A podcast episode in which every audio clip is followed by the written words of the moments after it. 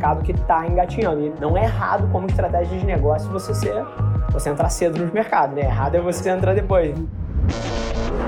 Esse é o Nas Trincheiras. Maiores coisas que eu acho que tem sido um diferencial aqui da agência, meu, nos últimos anos, enfim, que é o de estar nas trincheiras, de fato, pô, não lendo as manchetes que os outros estão escrevendo. É, até uma curiosidade para vocês, todo dia eu acordo, bebo, sei lá, 700 ml de água e sento para ir no banheiro. É, isso aí que você tá imaginando mesmo. E nessa mesma hora, eu pego a porra do meu celular, uma das primeiras coisas que eu faço no meu dia é abrir a App Store tanto do Android quanto da Apple, para ver quais são os apps que estão mais sendo baixados nos últimos dias, na última semana, no último mês, e entender as movimentações que estão acontecendo nas plataformas que moram aqui dentro. E uma dessas plataformas que algumas vezes nessas minhas manhãs apareceram e, e, e me chamaram a atenção e eu fui ver o que, que era, era a Kawaii. Kawaii é uma plataforma que na hora que ela penetrou no Brasil e se posicionou no Brasil assim que ela chegou, hoje em dia já está com 7 milhões de usuários ativos diários. É, e quando ela entrou no Brasil, ela teve uma estratégia super interessante, ela se posicionou como uma, uma ferramenta para você editar vídeos muito criativos, muito similar ao TikTok, mas para o status de WhatsApp. Então eles usaram do WhatsApp para ganhar viralização, eles metiam um stickerzinho embaixo é, que dava algum componente de branding, as pessoas depois iam pesquisar o app, ficavam sabendo, etc. E usaram isso para crescer e agora estão fazendo um shift para se posicionar de fato como concorrente do TikTok, que lá na China eles já são. Na China, os caras têm 200 milhões de usuários mensais ativos, na plataforma grande mesmo. E, se eu não me engano, tá pré-IPO, vai virar mercado aí a 22 bilhões de dólares de, de valuation, plataforma enorme.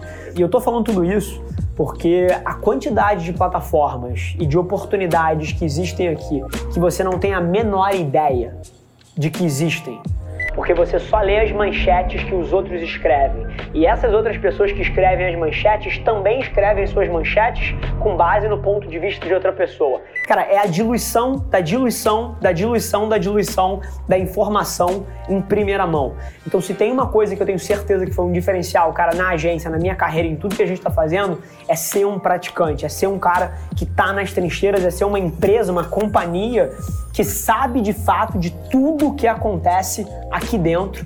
A quantidade de notícia que eu leio é isso aqui. Eu tiro e a gente tira as nossas concepções das trincheiras da execução, de conhecer gente, de observar uma plataforma que está surgindo na China, ver se já tem um country manager no Brasil. Cara, manda um, manda um DM para esse cara, marca um café e começa a colher as informações a partir do mundo real. Essa é uma das principais coisas que eu tenho certeza que pode mudar os seus resultados, faz milagres pela gente todos os dias e vai ser um diferencial competitivo.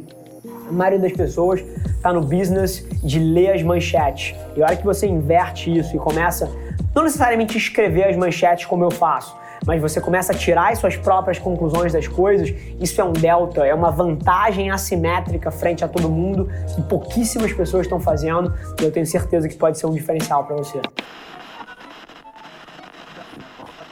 Eu não sei se todo mundo sabe, mas todas as redes sociais que dominam os smartphones hoje em dia, elas nasceram no demográfico mulheres jovens. Todas. Até redes sociais que não dão mais tão certo, mas pô, que já deram, tipo Friendster, MySpace, Orkut, até outras como Pinterest, Tumblr, Snapchat, todas começaram no demográfico mulheres jovens.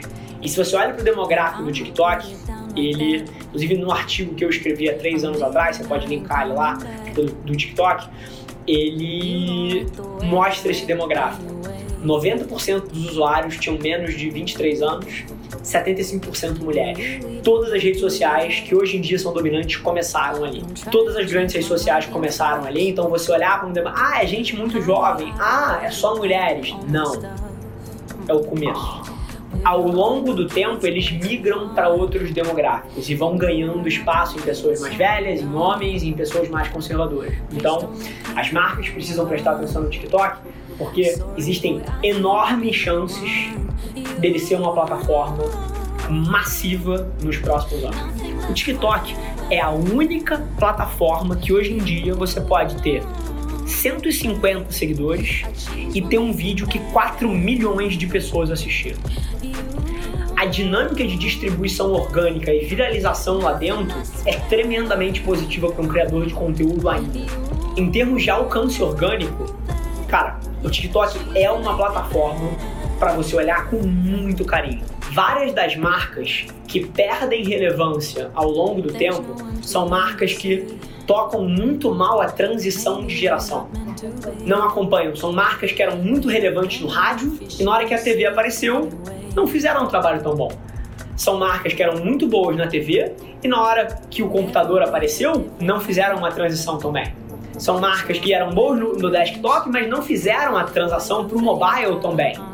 E essa dinâmica hoje em dia, ela deixou de ser uma dinâmica de aparelhos, e a gente tem até voz e outras coisas, mas ela passou a ser uma dinâmica de plataformas. A grande narrativa que as pessoas erram é: caramba, eu vou esperar essa plataforma aqui se consolidar para aí eu entrar errado. Porque você tem que entrar hoje, quando a distribuição orgânica ainda é absurda, para você ganhar uma exposição gratuita de milhões de pessoas que o algoritmo vai te entregar, se você for bom ali dentro, se você tiver um criativo excelente ali dentro. E se daqui a dois anos ela não for relevante, foda-se. Mas vendo esse burburinho sobre a, a nova plataforma que o Instagram lançou, né? Entendendo que o TikTok de fato é uma ameaça real ao domínio do Instagram, e de fato é. O Instagram se movimentou, assim como lá atrás ele se movimentou, copiando de alguma forma a feature do Snapchat, mais uma vez fez isso agora, copiando a feature do TikTok. Então acabou de lançar uma plataforma basicamente é um TikTok dentro da plataforma do Instagram. E eu vejo muito debate, caramba, será que o Instagram vai dominar, vai acabar com o TikTok? E assim, esse debate é fundamentalmente errado. Eu queria tirar uma aspa aqui super rápido no meio do dia para falar sobre isso. É um debate errado, porque não é sobre se vai dominar, se vai deixar o TikTok relevante. A grande questão aqui é as pessoas reagirem rápido o suficiente. Então, assim, por enquanto, TikTok está explodindo mundo afora e você deveria estar tá produzindo três peças de conteúdo por dia ali dentro. Se em algum momento essa dinâmica mudar, o que você precisa fazer é reagir e não ficar tentando prever o futuro de qual plataforma vai vencer para tentar se antecipar. O mundo de conteúdo não é ou, não é Instagram ou TikTok, é e. Se a plataforma é relevante o suficiente, você deveria estar tá investindo tempo nela para produzir conteúdo ali dentro. E isso é só mais um caso. Então, Assim, parem de tentar ficar prevendo o futuro e sim reajam às coisas a partir do momento que elas se consolidem e se tornem concretas.